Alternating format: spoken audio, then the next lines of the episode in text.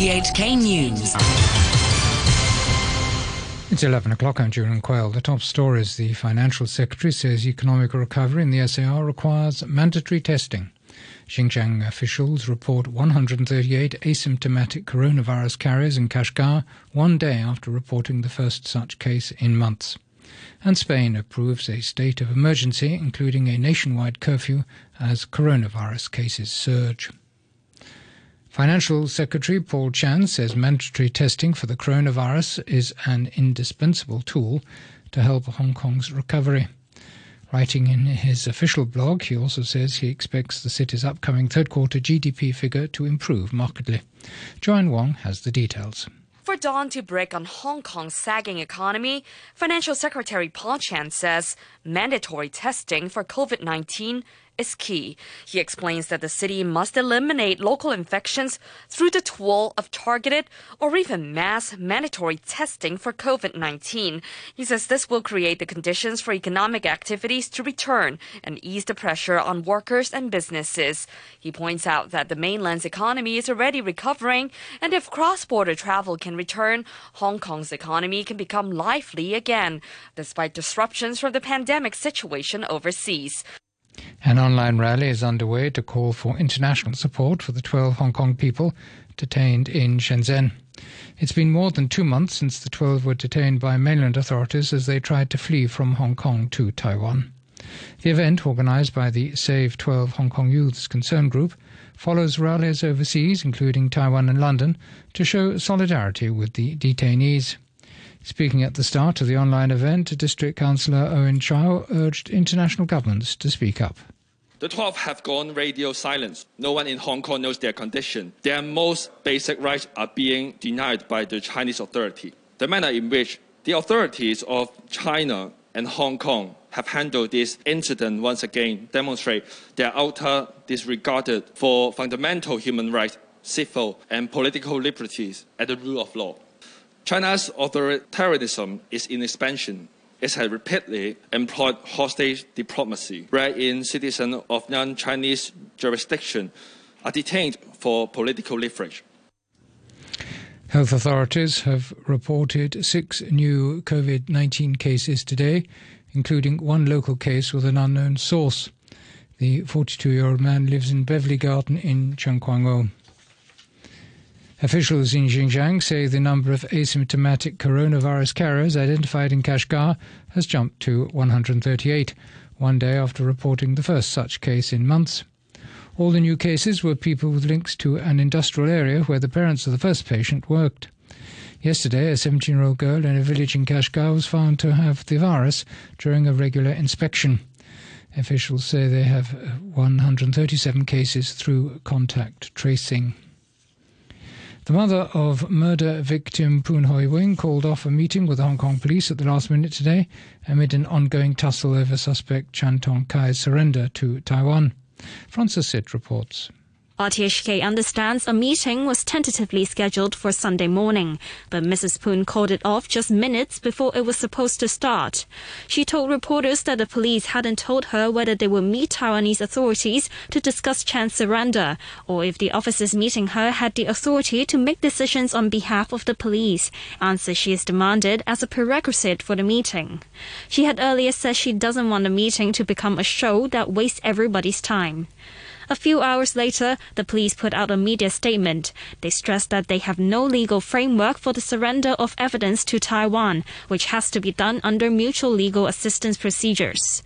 They went on to say there could only be further developments if Taiwan allows Chan to enter, and both sides can then arrange the trip through the police cooperation mechanism. Spain's government has approved a new state of emergency in the face of surging coronavirus infections. It follows an emergency cabinet meeting. Spanish media report that the measure will include a nationwide curfew from 11 pm to 6 am, but different regions may modify the hours. From Madrid, here's the BBC's Guy Hedgecoe. The leaders of several regional administrations around the country over the last couple of days have been uh, saying to the central government that they want to introduce tougher measures. One of the measures they have been talking about a lot is a curfew that they feel will be very effective the central government itself seems to feel the need that tougher measures are needed as well. But over the last few months, it has devolved powers to introduce restrictions to these regional administrations, and many of them feel they don't have enough of a legal framework to do that. So that's what this state of emergency is designed to do, that it will provide a legal framework for those regional administrations to introduce the kinds of measures that they want to. You're listening to RTHK. The time is just after five minutes past 11.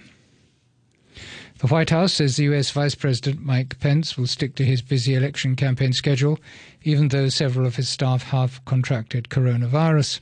His Chief of Staff, Marc Short, who's the key advisor to the White House Virus Task Force, has begun self isolating. Another advisor to the Vice President, Marty Obst, has also tested positive. Infections continue to surge in the United States with record high daily numbers in six states. President Trump and his rival Joe Biden again traded accusations over how to tackle the pandemic at election rallies. Turn on television, right? COVID, COVID, COVID, COVID, COVID, COVID. By the way, on November 4th, you won't hear about it anymore. Well, I told him at the debate, we're not learning how to live with it. You're asking us to learn how to die with it. There's going to be a dark winter ahead unless we change our ways. The top U.S. infectious disease specialist has contradicted President Trump's assertion that the country has turned a corner on the coronavirus pandemic. Anthony Fauci told the BBC that infections were still rising sharply, with record numbers of infections being registered in recent days. Yesterday, we had over 70,000 cases, and we had about 1,000 deaths. As I say, we don't want to shut down again in any strict way, but there are certain public health measures that you can implement that would go a long way to turning around these increases that we're seeing. Mr. Fauci also warned that mass vaccination wouldn't be available before the middle of next year. Lee Kun-hee, the chairman of the South Korean tech giant Samsung Electronics, has died at the age of 78. After suffering a heart attack in 2014, Mr. Lee was left bedridden and his son Lee Jae-yong took over the running of the company. Born in 1942, Mr. Lee helped to transform his family's small business into South Korea's biggest conglomerate. Iraqis are holding protests in the centre of Baghdad to commemorate the first anniversary of a mass anti government movement demanding political reform. Thousands of people have converged on Tahrir Square amid heavy security with the aim of reviving the movement, which has stalled in large part due to coronavirus. The BBC's Sebastian Usher reports. For hours, Iraqis have been converging on the central square in Baghdad, many walking 10 or more kilometers as cars have been banned from entering the area. Security forces have sealed off the district in order to try to keep a lid on the demonstration. The Prime Minister, Mustafa al-Kadhimi, has called for the event to remain peaceful. Since the movement erupted a year ago in a blaze of anger and frustration at the failure of successive governments to tackle unemployment, lack of basic services and corruption, hundreds of protesters have been killed and thousands more injured. Football Liverpool manager Jurgen Klopp claims his side have been the victim of several unfair refereeing decisions this season. The reigning champions fought from behind to beat Sheffield United 2 1 last night, but Klopp was convinced the opening spot kick should never have been awarded no foul. So it's now, I don't know, it was six game, game number six in the season, if I'm right. In three of them, we were on the wrong end of the of these kind of decisions. Um, um, it's not about um, we want to have any advantage. We just don't want to have any disadvantage. How you can imagine. The Chelsea manager Frank Lampard felt his side were unfairly denied a penalty in their goalless draw with Manchester United at Old Trafford. Harry Maguire is grappling with Cesar Azpilicueta in the penalty area. Holding goes on, headlocks don't go on. I mean, it's a penalty. I, I, don't know why the VAR didn't take long. Sometimes they take minutes, and there's a monitor to go and look at. I think if the referee goes to the monitor, he, he absolutely gives that penalty. Um, and, you know, it's, it's, that's frustrating. Over the course of the season, maybe some will come and go. But when you look at that back, look at that back today, that's a penalty.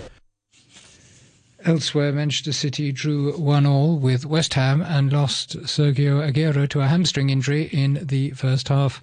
Crystal Palace won 2 1 away at Fulham. And now to end the news, the top stories once again. The Financial Secretary says economic recovery in the SAR requires mandatory testing. Xinjiang officials report 138 asymptomatic coronavirus carriers in Kashgar, one day after reporting the first such case in months and Spain approves a state of emergency, including a nationwide curfew as coronavirus cases surge. The news from RTHK. And thanks to Julian Quayle in our newsroom. We'll have more headlines coming up at midnight.